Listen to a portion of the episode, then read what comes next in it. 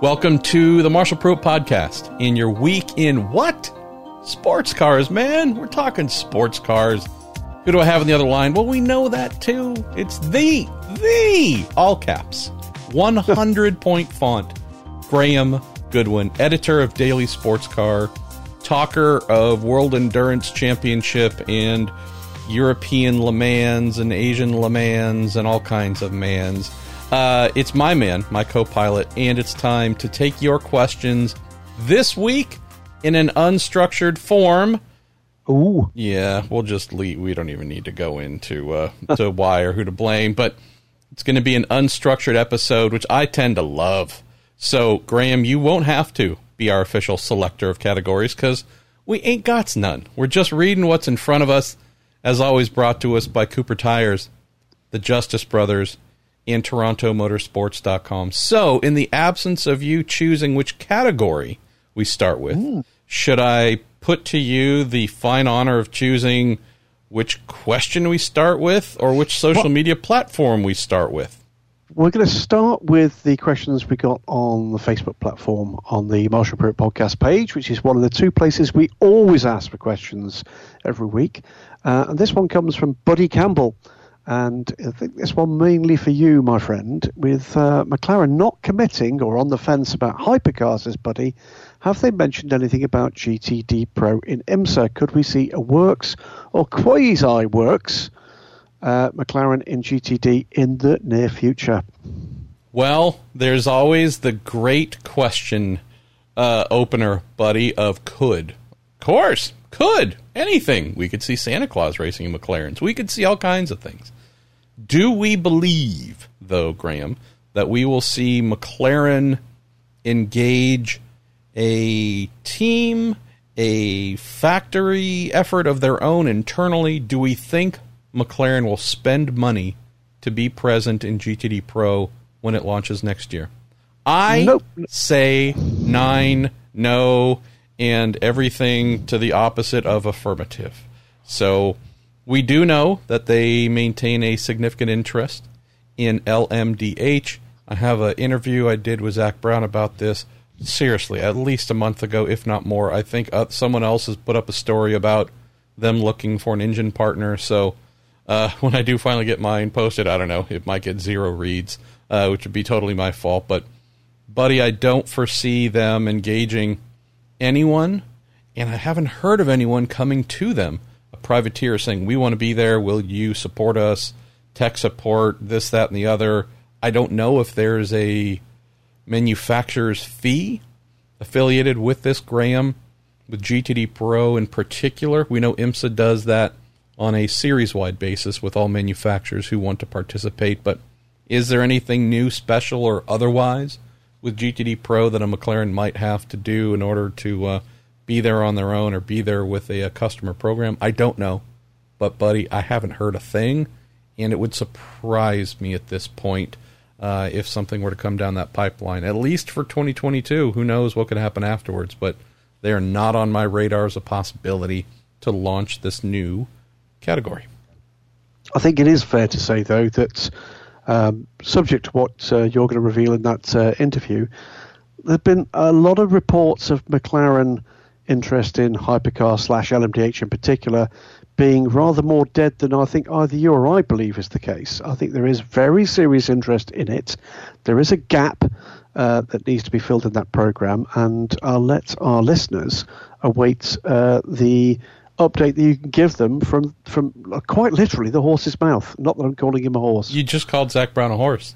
Or did you say whore? I, I mean, again, no, no, no, no, no, no, no, no, no.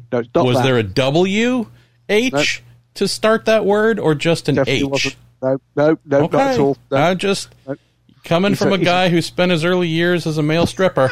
You know, uh, and you It's- come from a it's in my shady world. Goodwin. I never know who was there with you. it's in my blood. What can I say? It, uh, but no, I think uh, there's there's more to come on this one. It won't be immediate. They won't be in the first tranche of takers in that uh, in that class. But um, I think reports of the demise of interest would be very premature. All right, let's go fun and, and obscure. Just hey, let's open the show for anyone listening for the very first time. it does get better than this. a little bit, but just a little bit. Okay, we're not going to lie. It, a fully structured one with all the questions dropped into WEC, uh, Asian Le Mans Series, ELMS, ACO, and then IMSA, and then General, and then Fun. Like it's a little better, but this is you know we're not far from the bottom where we usually are uh, recording here. But let's uh, let's go to Nick Smith. Says no question, just pointing out that I giggle each time you use Rocky, Rosie, and Oscar. The image of them on the uh, weekend sports cars. We have them uh, with us posing with a uh, Peugeot 908 HDI FAP. Rocky and Rosie are cats. They're fighting, and there's a great scratch on my uh, cartoon cheek. And then you with your delightful dog, Oscar. So I love I that to, image as well. Um, I have to tell you, I have to tell you, MP. Um, so Oscar's been away with his foster family while Trudy and I have been taking a bit of a break, and he's back and has been. Uh, he's had the legs walked off him, and uh, he's actually in the uh, in the lounge with me at the moment, asleep on the uh, on the rug, and he is um, dream running. So he's clearly having a very husky dream uh, uh, a very happy doggy indeed. You won't hear much from him unless you hear the odd whimper in his uh, in his dreams at the moment. But uh, foster family. Well, you mean I, I, could? I, we could give our damn cats away to someone else for a little while to get a break? well, no, that's the story, amazing. The story is this, and in fact, we found something out about our dog just this week, which is he was uh, very sadly a somewhat abused uh, dog when oh. when we took him on, and the foster family or the people we effectively adopted him from. They rescued him from their deadbeat neighbours. Um, and we found out um, this week that the deadbeat neighbours that abandoned this dog in a locked house were, and I'm not kidding, a gang of Brazilian drug dealers. So he is, he is, um, yeah. I think they thought he was an attack dog, whereas actually the only thing he will actually ever attack is a bowl of Chow. Well, I guess we also just learned since you mentioned uh, uh, Brazil that he was not the shop dog at Vic Lee Motorsports back in the day. No, so uh, we figured but that part out. Thank you, thank you for that. I love that. I, I must admit, I do love that image too. And um, yes, we uh, will see. All right, so I'm going to throw this one at you. This comes from Otto Kinzel, the 19th. He says regarding Josh Pearson. Oh, How light, right? I said obscure. We're just going hard oh, last year. How likely is it he actually competes at Le Mans next year? From the outside, sure looks like he's lacking a huge amount of experience to make this massive jump, be able to compete, uh, to be competent and safe behind the wheel of a P2 car. Am I wrong to be concerned? Can either of you, either of you provide any further insight uh, to behind the scenes discussions with Josh, the FIA and ACO? So he is what four years he's 50, old. Okay.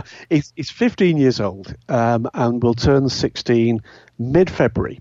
Uh, so the, the potential first appearance of Josh in a P car uh, will be in the second half of the Asian Le Mans series in February of next year. And if the plan goes to comes to fruition, Josh, uh, who's from the United States, uh, will form part of the full season effort in the WEC, a two car effort now confirmed for United Autosports. This really is the Zak Brown show, isn't it? It is. Um, and uh, he will indeed be part of their squad for the uh, Le Mans 24 Hours. In terms of assuaging all those kind of fears, there is a significant test program uh, planned for Josh, who I think, and you may know a bit more than I do on this one, he is at the moment on the Road to Indy program and I can't remember exactly which junior formula he's taking part in, but he is racing in formula cars. Uh, he is also testing with United Autosports and with a US based P2 team as well. There is a very extensive uh, test program in place for this young man. Now, I can't kind of talk to his racing maturity. I can't tell you that I've actually watched that. I have, though, spent some time uh, talking to him and to his folks. Uh, he's a very mature 15 years old. I can tell you that in terms of his outlook uh, and his attitude. He's very serious about his racing. He his parents were with him, as you would expect at Le Mans uh, with a 15 year old, but there was not a hint of karting dad syndrome. Um, I was introduced to them very briefly, uh, was allowed then to have a, uh, a, chat on the record chat with Son, uh, and without the uh, mum and dad actually looking over shoulder to make sure all was well. He was trusted with that. I think this this guy is going to be fine. Um, it'll be interesting to see just exactly how things develop. But when I consider the people who are involved in this program with him, and by that I do mean the likes of Zak Brown and the likes of Richard Dean, trust me, whilst of course the commercial aspects of this deal are important to them, they're not going to do anything they believe is in any way unsafe. Bear in mind as well, through karting, through some of the, the more junior formula uh, stuff that, are, the, uh, that these young men and women are allowed to do, they'll have had a lot of racing miles under their belts before they ever get aboard one of those cars. Yes, of course, we realise a P2 car is a very different kettle of fish. And indeed, the WEC is an extremely different kettle of fish. But by the time we get to that stage, I think you're going to find he's had a lot more mileage uh, in LMP2 cars than very many people that race them regularly. Uh, so I think there's a bit of hashtag wait and see uh, on this one, but the program is an extensive one. It does appear to have been thought through um, very carefully indeed. And in answer to the last part of, of Otto's uh, question, yes, I can tell you that uh, IMSA, FIA, and ACO have all been consulted about uh, about this program, and as far as I'm uh, I'm concerned, all is regarded to be well on that front as well. The thing uh, about having one of his United Autosport teammates sitting in the other seat uh, in the P2 car with a fully functional steering wheel and pedals, uh, kind of like when you go and take your driver's test for the first time. That's the only part that I thought was a little bit over the top, but uh, you know, again, he'll get there. They'll they'll take the training wheels off he is, by the way, from uh, the fine, fine American state of Oregon, where I'll be there, what, tomorrow morning, I think, for oh, the rest wow. of the weekend. And yeah, he's competing on the first rung of the road to Indy, USF 2000, which, while that is, it hasn't always been an American thing, but it's uh, mostly an American thing these days. Uh, probably one step below, say, British or European Formula 3 if we had to think of where okay. it might fit in terms of training and aptitude. So okay. uh, it is a jump. It is a serious jump, but uh, we've seen some others.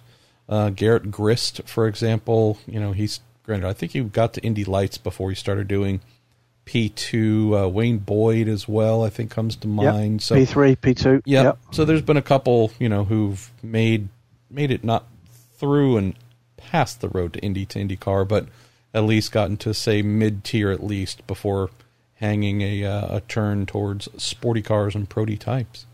It's gonna um, be it's gonna be an interesting moment, isn't it? Just to see what just how prepared the young man is. I think that will be an interesting moment indeed. One for you this time. It's oh, from no. Stephen Ellis. I know, and he says, I know a lot of people are hoping with LMP2 becoming its own class a few years ago, there would be, and I think this is in relation obviously to, to IMSA, there would be more overlap with teams running both the WEC and IMSA, or maybe he was just being hopeful, says Stephen. Do you envision the LMDH, LMH teams only crossing over big events, with LMH potentially coming to Daytona, Sebring, etc., instead of running more dual schedules if timing, and for that matter, he doesn't add it, but I will, budget allows? How do you see this these opportunities coming, uh, Marshall, for teams with the opportunity to cherry pick? I think the factory side with LMDH slash LMH will sort itself out. Um, so, and I know that's not so much the heart of the question, but just in a general sense, you know, they those factories are going to compete uh, domestically or internationally as however fits their marketing needs and budgets available. So we know that part. I'd say the the bigger aspect here that I think is also going to answer itself, uh, has and will answer itself, is if you think about P2 and the fact that, yes, there are some bigger teams at United Autosports, as we mentioned on the All Zak Brown episode here, that will readily traverse uh, the Atlantic Ocean, come over here and play and whatnot, while also doing WEC, ELMS, and so on. And they're not the only ones. just saying that you know they've been a fairly steady example of a uh, of a P two team to play in uh, multiple championships I don't know if I see that really being the case with most others. I know if we're talking Graham's key point budget, uh, is there one IMSA LMP2 team that could afford to go and do some WEC rounds because their uh, customers happen to be very wealthy and want to do such a thing? Yes, of course. That's also not something that's brand new. It's rare, though, when we see IMSA Team X shipping their Oreca or Ligier or whatever it's been over to Spa or Fuji or wherever to uh, to participate there. It's usually uh, hiring a European team to uh, to facil- facilitate an extra car. But that's about all I can see on this. I don't foresee the budget to magically appear for today's P2 teams, the next generation P2 teams, when we go through uh, new models coming out, whatnot. Just don't see the budget magically appearing for uh, at least the IMSA side, folks flying over and doing a bunch of uh, one offs at a variety of WEC rounds, because we haven't seen it now.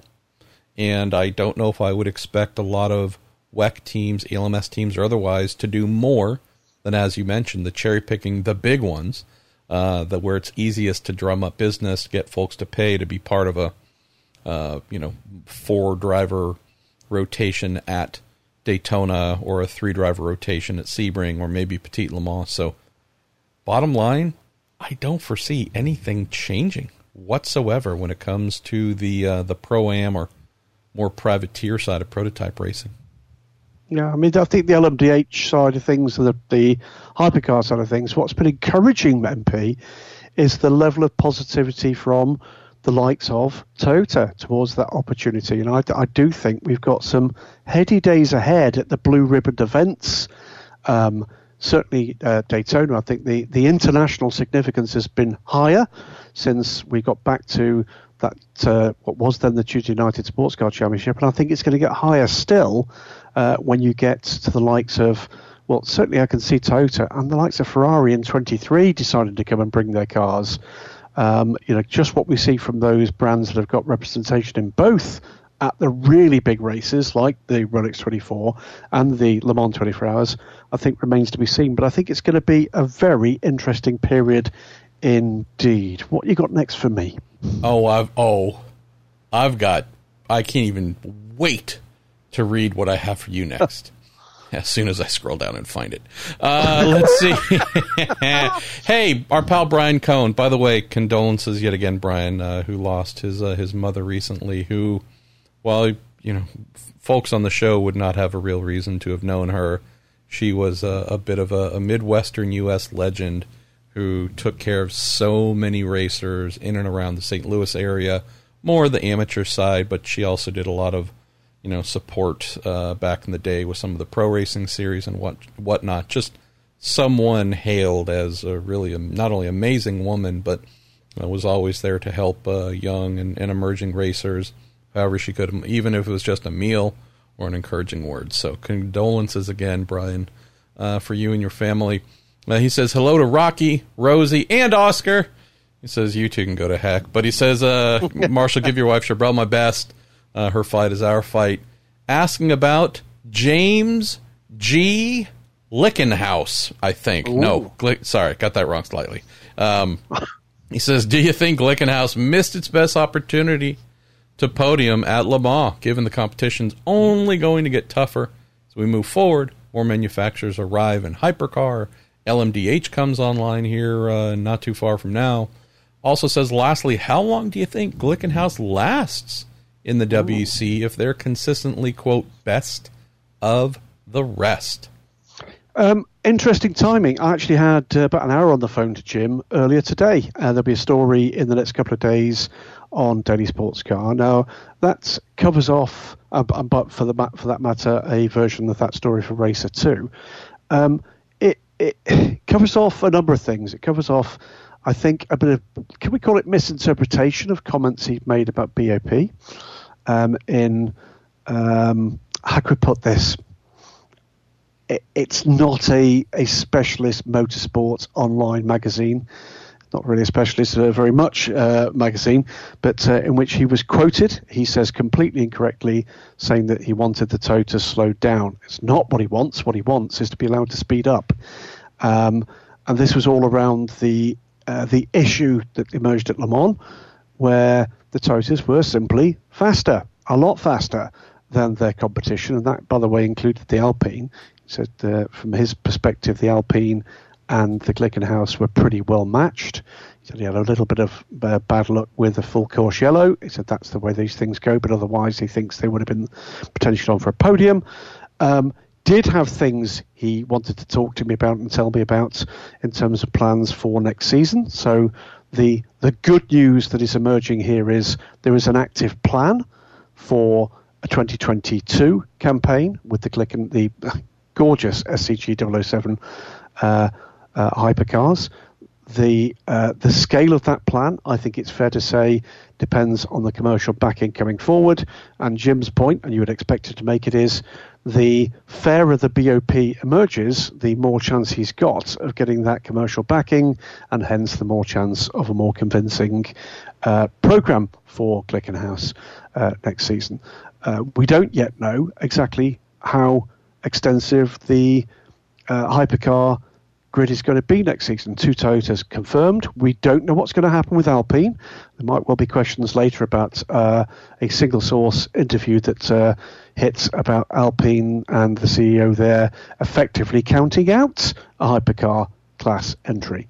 Um, lots have been said on the on the internet about that. Neither do we yet know when the new Peugeot 9X8 will debut. And again, interviews that have been uh, out about that program, I think have been pretty widely misinterpreted as suggesting they may miss just the one race. That may be the case, but they've not confirmed that either yet.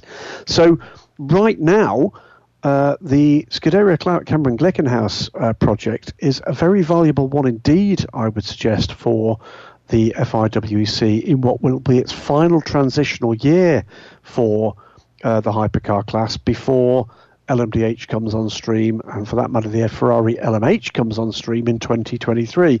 So, um, Jim, in fine form, by the way, uh, and happy to talk about a range of other things, including the progress for their GT car, the 004C. This is the car that's been racing at the Nürburgring, and that program too, I'm told, will continue. Can we talk um, about the uh, the secret 005 Glickenhaus NASCAR? Machine he's building, or is that still? There's there's all bit. Oh, we we talked a lot about hydrogen. I have to tell you now there won't be a lot in that interview about hydrogen, but interesting thoughts thoughts from from Jim there. It, Jim is a unique character in motorsports, and that's something, by the way, we should be sad about. Why? Because MP, from the very start of doing the week in sports cars, one of the regular themes has been the lack of the of those people with the resource and the vision to step up and do something ground up, and the lack of a rule set that allows it to. And uh, in that regard, right now, he's absolutely unique. That won't remain the case moving forward. I'm sure of that. In terms of what you know, I know um, in terms of what is going to be coming down the pipeline.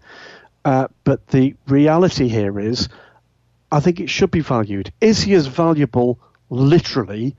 To the ACO as a Toyota or a Ferrari or yeah, insert name of massive blue chip company. No, of course he's not.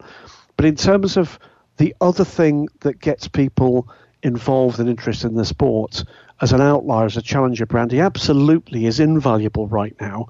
And I believe he is getting the, a degree of the respect that is due for an operation that produced quite extraordinary results at Le Mans. Lest we forget, this is a ground up machine from an entirely privately run company that finished fourth and fifth overall, spent less time in the pits than any of the three cars ahead of them, uh, did not have any serious issues whatsoever with either of those two cars, despite an awful lot of internet chatter that uh, they'd be lucky to finish the first hour, two hours, insert name of, you know, uh, insert, uh, insert kind of unfortunate prediction that didn't come right.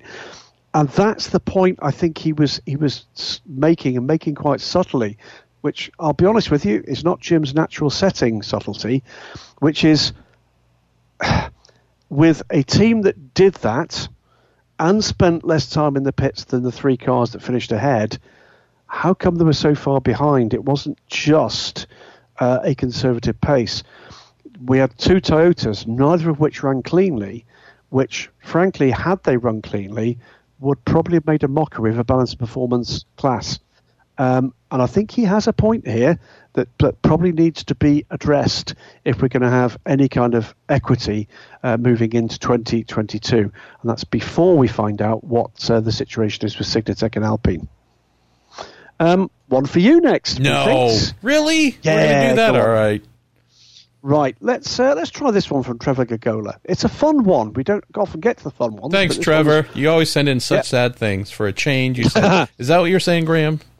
Uh, no, No, it's fine. thankfully, we love you, Uh, Trevor. it's, uh, Trevor says, with the silly season in Formula One going on right now, what is your dream current F1 driver lineup on an insurance, uh, insurance, endurance team? What car, what class, what team to race for? A three or four driver lineup must include two Formula One current or next year drivers. Thanks, Trevor. Now you're making me think. Come on, man. You know that's not my strong suit. Uh, I mean, there's the obvious stuff of yeah, of course we'd love to see Lewis at Le Mans or wherever else. Blah blah blah. I'm just gonna go with who I think would be super happy and fired up to do endurance racing. Of course, if we're talking Formula One. We're not going to be placing them into a GTE AM uh, TVR or uh, or whatever. There's no Morgan plus eights coming for uh, for these folks. So we'd obviously go for the fastest uh, top class. I would want to see Lando Norris. Lando, Yep. yeah, that kid, he's all kinds of awesome. Plus, I think he just brings so much fun uh, to what is happening there. I'd bring a And has raced at Daytona, remember? Yep, he'd bring a big social media presence following everything. Yep. He'd be live streaming, twitching himself uh, in every session. Um, I think Nikita Mazepin for sure, because you know you need you That need would cautions. social media. Yes, Yep. you need cautions and yellow flags. Um, hopefully, there'd be no complaints of groping from his teammates while helping during driver changes. So we'll uh, we'll put that out there as well. Um, let's see who else. George Russell. Uh, Yes. le- so I've chosen two Brits already, but George just that kid is balls He's of exciting, fire. isn't He he is He is exciting. in IndyCar parlance, he is a British Pato O'Ward, just going forward, doing bigger things than you you would expect from uh, either the equipment or the opportunity. And so now, obviously, he's headed to the best team. Pato's leading the IndyCar Championship in a great team. But just saying, they remind me they're very much the same person. Big smiles, a lot of personality, but they are just charging like mad. That would be fun to watch. Uh, Lance Stroll, just because you know you need a lot of personality. Sorry, a little bit of humor there. Here, um, I li- I do enjoy Fernando Alonso, but he bores me a bit at this stage of his career. Uh, I know it's kind of a meaningless thing to say, but it What just feels. What about someone hungry with a bit more experience like Danny Ricciardo? Yeah, Ricciardo would be fun, but man, I'd feel bad if he wasn't the fastest driver in the team because he's kind of getting his ass handed to him this year by Lando. So then trying a different form of racing and having Lando in the same car and being slower than him there as well. That might be yeah, so I don't know if I'm going to go there. Um Mick Schumacher, I think that would be fun. Just uh the, you know, the, the kid seems to be fairly special. There's so much lineage behind him as well. Uh, I think that would be pretty cool. So that's three serious serious ones: Russell, uh, Schumacher, and Lando. And then we need to come up with an outlier. Hey, you know, we'll actually do. Uh, I guess we'll do the World War II uh, lineup here.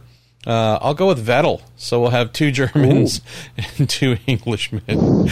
um, uh, uh, Britain Uber Alice. Is that what we call this team? Team Britain Uber Alice. No, no, no. Uh, I think Vettel.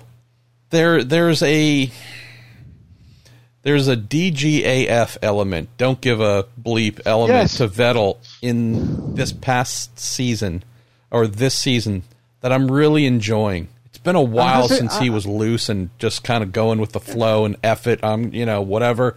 I, I like that. and that hasn't it made him much more fun? Hasn't it made him much more fun? Hasn't that been a real boost to the sport? And to him, I think his performances are better. Hundred percent. So yeah, I uh, I like where this is going. So yeah, uh, as for which car, I don't know. I mean, it's not like we have a lot of options in the top category. You could chuck them into a Alpine slash Rebellion slash whatever. Um, you got Toyotas, Glickenhauses. Yeah. Do you see IMSA's million dollar pay to play requirement as a potential obstacle for privateer LMDH, or is that covered as long as there are GTD cars? That's a great question, Brandon. Uh, there would be no privateer LMDHs without the manufacturer first agreeing to be in the series. So, mm-hmm. for a privateer to get their hands on an LMDH, the manufacturer of that LMDH would indeed have to execute a uh, that million dollar marketing obligation with the series. So, if the question is, would a privateer be the first and only type of entrant to field an LMDH in IMSA, as I've described, and as Rocky's jumped up behind me and is clawing up the chair. Um, if, say, what I described in the story about Audi not expected to field factory cars in the series, but to support customers, uh, where indeed the only Audis we would see would be non factory cars. Yes, indeed the factory would still need to pony up that uh, million dollar agreement uh, or commit to spending up to a million dollars on whatever marketing areas IMSA felt was necessary. That would indeed have to happen before any privateers could play with an LMDH if that LMDH manufacturer wasn't there as a full factory uh, campaigner of prototypes. So, yeah, there you go. Uh, DDD. What's should, next? I'm going to ask you to redo the rant yet again, just to be doubly safe that we got it, and this one isn't cut out. Uh, why don't we go? you know, this is an interesting one, and it's Ed Joris asking about you know how low do the ratings need to be uh, with IMSA before it's a problem. They've been low for quite a while, Ed, so that's nothing new. But what prompted me to want to share that, Graham, was I have no idea how WEC ratings, for example, when you and uh, mm-hmm. our, our pocket sized Scott and our oversized Brit in uh, Martin Haven or whomever else are talking about uh, WEC uh, during motor races there. But w- what are some insights you might share about ratings and success and whatnot with uh, the WC and how that fits into overall value uh, equation for the series and its teams and whatnot. Because we know here it's always spoken about and it's always a thing. I just have never really known if it's similar high grade of importance uh, for WEC. I think the, the answer is yes, it is, and it's a high grade of importance for every major international series. I guess the series I've probably had more dealings with those numbers um, of that family is the Asia Le Mans series which has pretty good comparative uh, TV numbers, and that's principally because uh, it has free to view, um, uh, well produced uh, shows. Uh, I think the ELMS, since we've been doing that one free to view on YouTube, again has been attracting bigger numbers. I believe something like 50% more this year than last. Um, with WEC, there is, of course, a slightly different picture in that uh, we don't have free to view uh, video streaming. There's a deal with uh, Eurosport. There are other platforms that carry that, and we've got the um, paywall protected app. Uh, but there is now a free live uh, audio stream of that, and that will be in place as well for the two races at um, Bahrain later this year. So you can listen in to what the crazy gang that I'm a part of will be producing from uh, from the kingdom for those two races. Uh, I think it's becoming increasingly important, and I think it's going to become very much more important once we've got those big name factories on board in the lead class. And I think that's a point at which I expect that both LMEM, ACO, WEC, uh, and for that matter, the IMSA WeatherTech Sports Car Championship are going to be taking a look before then to look at the the whole family of what they've got on offer, not just in terms of audio and video streaming, not just in terms of just what they're doing in terms of their uh, their overall media reach, and for that matter, their social media reach, because there's a very mixed bag in terms of the quality of some of that uh, across the board for our sport as well. It's time for them to get very serious about this, get it right, and I have zero doubt that sports car racing, and by that at the top end I mean WEC and IMSA combined, can and for that matter should be the second most prevalent and popular four wheel motorsport on the planet, um, following on from. Uh, from Formula One, and for those of you that go banging on about NASCAR, etc., etc., the answer there is NASCAR's reach outside of North America is very limited indeed. Get it right, get it right on a global level, and I think you could see massive increase in reach and interest for uh, for for uh, for the sports car community.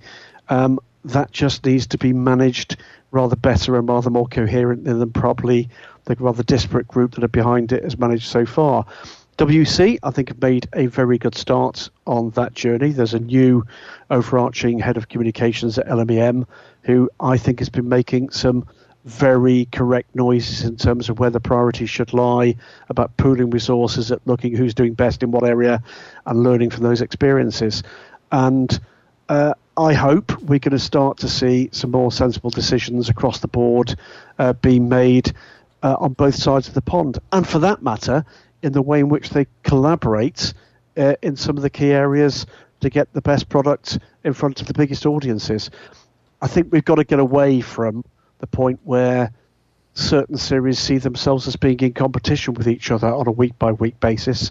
And I think we've got to understand that with so much parity of brand across the two, that actually spreading the reach of both can only be a good thing for both. Um, it's you know, if one of these series, relatively speaking, fails, that's bad for both of them, and the same is true if you actually start to get the successes coming from a from a bigger reach. Look, for instance, at what's happened with Formula One with the prevalence of the Netflix series. It's not all been good, but boy, there has been a massive hike in terms of the the reach of communications, social media activity, etc. Some of it, frankly, is bloody awful.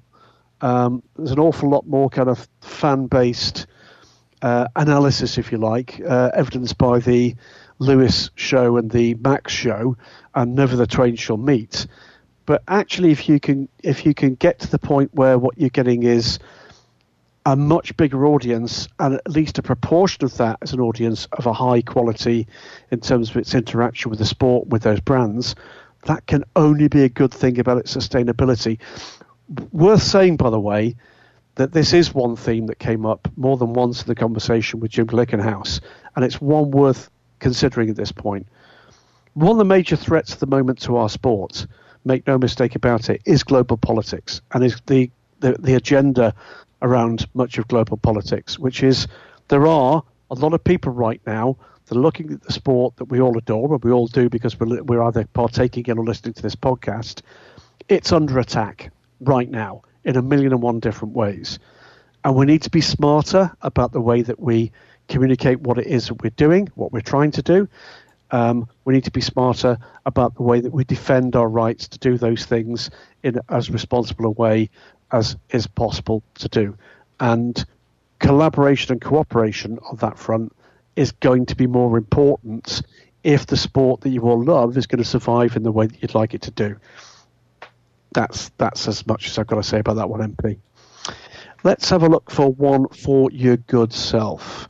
Uh, Rob Chalmers says it's a blunt one, and I'm going to chuck it your way simply because, despite the fact that the subject of this question, MP, is uh, one of my countrymen, uh, he, for the most part, earns his trade on your side of the pond. And uh, Rob says, How the ever loving chuff is Tincknell out of a drive?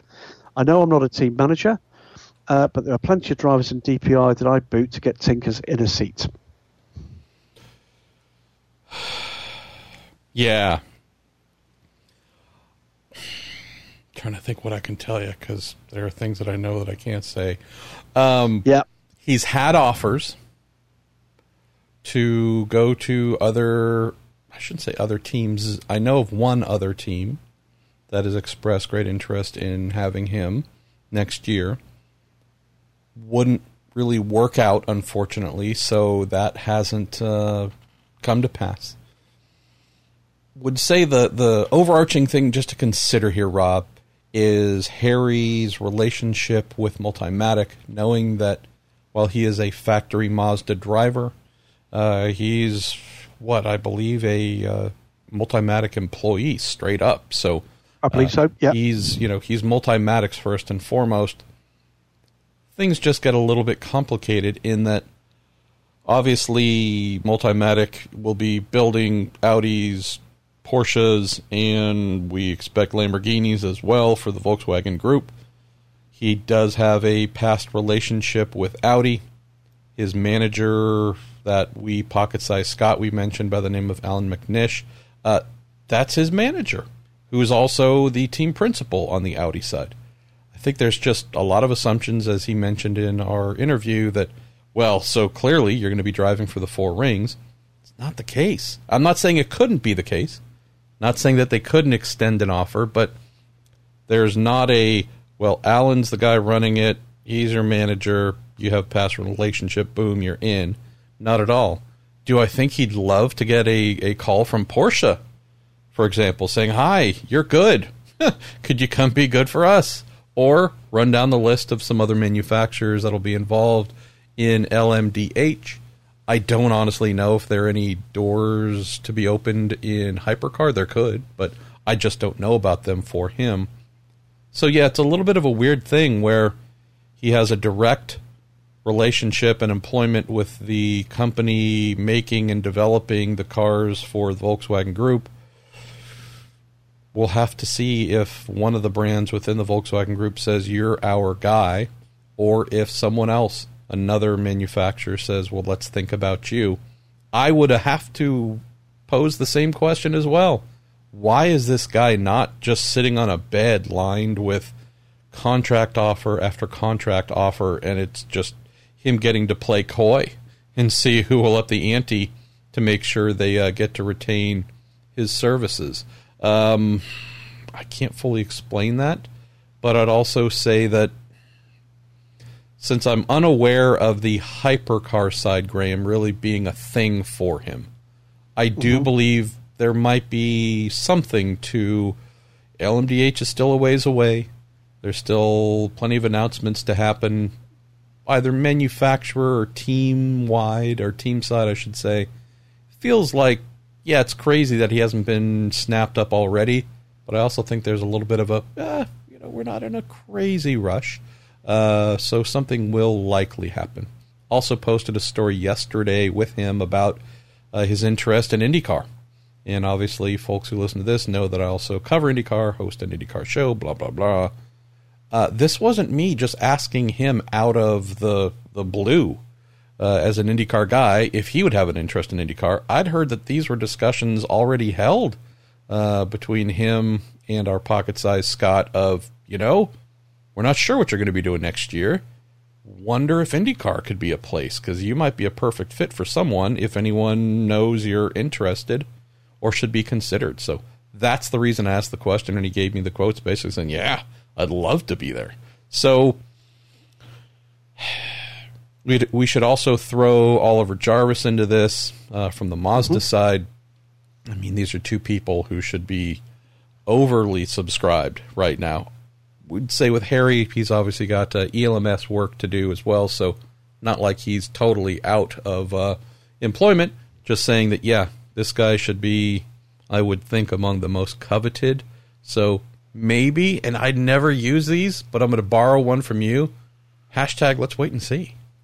Uh, there is that. Uh, I think you know there's there a lot of people out there at the moment working very hard uh, to put themselves on a lot of different lists. And I'd say this about uh, Mr. HT, uh, which is just trying to think over the last week or so, I've had three or four conversations with significant players in the marketplace, either with IMSA uh, top class teams or with uh, future WC top class teams. And I can tell you that in the majority, if not all of those conversations, his is a name that has been brought up from their side of the conversation. He's very much, I think, on people's radar. Uh, I don't doubt that he will end up with a very good drive indeed.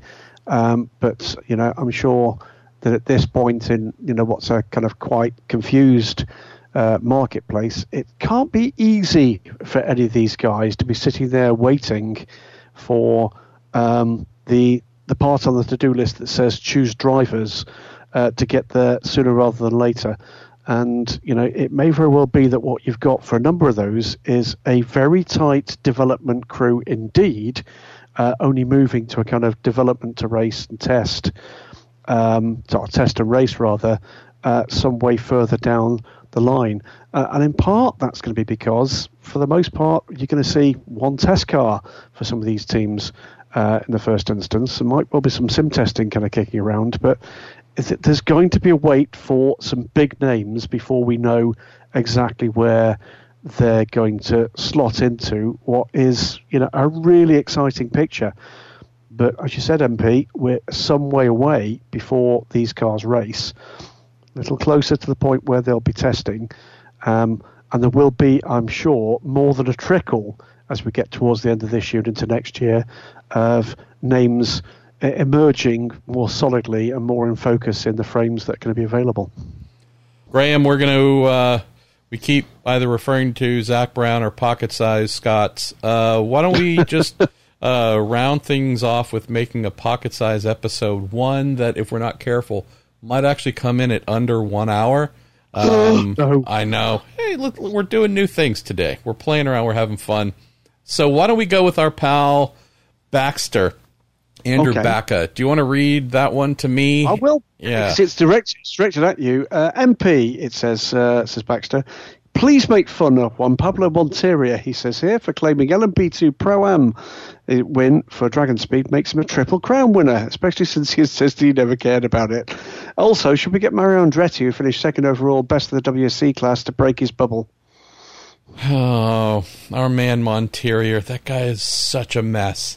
So, I'll get to this in just a second, uh, Andrew. So, while doing a little bit of cleaning up in the office over this past weekend, came across a little 143rd scale model that I have. I bought, I'm guessing back then, I don't know, uh, some point in times, time. Uh, Williams F1 BMW FW23 JP Montoya first GP win Monza September 16th 2001 I'm like oh well hey wow Monza's this weekend uh, it's almost September 16th we're at the 20 year anniversary of uh, Montoya's first F1 win. That would make for an interesting podcast, uh, article, or both maybe to do. So called him, I think Monday maybe, and uh, didn't answer. Sent me a text saying, "Hey, uh, dinner. Uh, let me know what's going on." and I texted him and said, "Okay, cool, no huge rush, can talk tomorrow. Um, uh, let's do a story about this 20th anniversary." And he's like, "Yeah, great, cool, whatever." That's what he responded with. So then I call him Tuesday, and nothing. Call him Wednesday, nothing. Called him today, nothing. I, I'll never understand the guy. I, y'all know that I love him, but there's this weird thing of like, I love you, you're great, we're cool and all that, and we do great stuff. And then there are times where I almost feel like a jilted, uh, obsessed ex who's just calling and calling and calling because I need I need you to I need you to hear my voice and understand. Like, okay, it's not like that, but still, it's like, dude why do you, why do you make me call you four or five times, or why do you say yeah, cool, let's do it, and then know why I'm calling and not pick up the phone for three or four damn days? So here we are. Uh, I have no reason to believe that calling him tomorrow will make any difference in his willingness to pick up the phone and talk about the thing he said he'd talk about. So um, these are the joys of Juan Pablo Montoya. It's nothing new. Uh, it's he's been this way for a really long time. But uh, yeah, anyways. So, just a little funny thing there. Uh, yeah, if JPM believes he is a member of the Triple Crown winning uh, group, that would be inaccurate, and it's silly, would, silly to suggest as such because no one else would suggest that. It's a fairly clear thing uh, of what it means to be a member. Indy 500, Monaco GP, 24 Hours of Le Mans I first think place finishers in all. There's no Yeah. subclass at Indy. no, no. There's no subclass in Formula One. While there are subclasses in endurance racing, those who have managed to, the few who've become Triple Crown winners, were overall winners at Le Mans. End of conversation. I, I sort of feel that that reported comment from him was directed at an audience of one. And I think that audience of one was Fernando Alonso. I think he's trolling. I really do. I think that that, that sort of suits the the sense of humour. I don't believe he's seriously considering that that's the way it's going to be considered. I really, really don't. All right. Um, I'm going to throw one at you. okay. and maybe the one after that. I'll throw one at you from Daniel Summersgill. Maybe Okay. you can take the one out, or actually, we've. Oh, I take that back. I made a mistake by saying the one from Daniel Summersgill. I'm going to throw the sum from Daniel Summers, Summersgill at you, and then maybe uh, if we want to close on Hrishi Deshpande, we can. Uh, Daniel opens by saying, "Do you know why GT World Challenge Europe has dropped the Nurburgring round and replaced it with Hockenheim?" Hockenheim? Endurance Info reports that teams had concerns about returning to the ring, but the reason seems lost in translation. Uh, I don't know is the honest answer. I Wasn't there. Haven't been able to ask them. Um, think it's in terms of the quality of the circuit a big mistake. Hockenheim, which used to be absolutely awesome, now a little bit of a kart track, if you ask me. But um, I don't know, Daniel, is the honest answer. Uh, but it will come up, I'm sure, as part of a uh, long list of questions I need to ask people at SRO when I get that opportunity. Uh, so, with apologies, I know it's the one change we've seen for GT World Challenge Europe next season. Um, I'm not aware at the moment of the reasoning behind it. You know, I'm going to insert one just for fun before we come back to Daniel. Right Turn Lover asks, which question on sports car racing is most easily answered? And I would say the answer is certainly not that question. I have no idea what No. you're talking about, our, our, our dear RTL friend, but that's not uncommon. Uh, let's go back to Daniel. Any news on who is likely to be entered in the new GTD Pro class in IMSA next year? Yes. Getting towards the end of the season and nothing confirmed yet. Seems to be getting rather late considering the new season starts in January. Yes, Daniel, for those who just heard uh, the phone beeping, um, yeah, I'm asking questions and trying to get some deeper answers on that. And uh, yeah, I may even have a story to file tomorrow that could shed a little bit of light uh, on one uh, entry for sure. So, uh, yes, hard, I can tell you, to get folks either manufacturer level or privateers with, you know, factory affiliated programs coming to say that on the record, publicly confirmed right now. Doesn't mean, though, that they aren't going to happen. Just means, for whatever reason, there's some folks not quite ready to say, yep, it's us, we're in, we're doing it. But right now, my minimum car count is eight. So that makes me pretty happy. Uh, let's see. Uh, Daniel Summersgill also writes in saying, What are the chances of there being an Aston Martin entered in GTE Pro next season? TF Sport seems to be interested in running a car uh, for at least part of the season. What assistance would a privateer need, team need, Graham, for the manufacturer in order to step up, if any?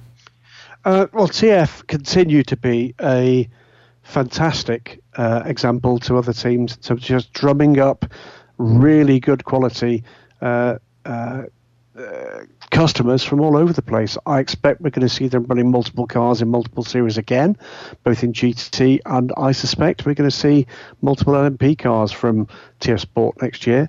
Have spoken multiple times to Tom Ferrier. He remains interested, very engaged in the prospect of running a GT Pro car uh, for at least, as you quite rightly say, part season in what will be the final season for that category. Uh, has it yet been signed? It most certainly has not. Um, what do they need from uh, Aston Martin, or indeed in this case Aston Martin Racing, uh, otherwise known as ProDrive? Uh, not a lot, other than um, the part supply that is required for a customer team. Uh, TF Sport, very, very able indeed, very able to run that program themselves. What they need is someone to pay for it. Uh, that's it. They have the cars, they have the personnel, they have the logistics. They are well versed uh, by now in competing in and indeed winning in the FI World Endurance Championship uh, in a GTE class. The only thing they need is a different colour sticker um, with a different colour background and a different colour uh, light in the side of the car, and they are good to go. Uh, hope they do it, is a straight answer. It would be nice to see uh, GTE Pro um, finishing with more than just the four cars, wouldn't it? It would. see whether not. Why don't you throw Hrishi's question my way, and maybe we'll uh, close the show there because maybe that'll be so, uh, entertaining. Uh, so I missed that one. Which one? Hrishi Deshpande. He, uh, let's see, at least. Oh, got it. Okay. Uh, is this the one about the Audi? Yes. Following up on last week's questions about Audi, of which there were multiple. Um, do you know why Audi USA allegedly wasn't willing to com- contribute dollars towards an IMSA program? Different marketing pro- uh, priorities between uh, Audi USA and Audi AG, where the US group doesn't see the value in a factory team? That one. That one. Uh, I can't tell you because I haven't been in on those meetings, Hrishi, but I can tell you that, as I mentioned last week, but maybe I'll do this in, in compact Scott form without the accent.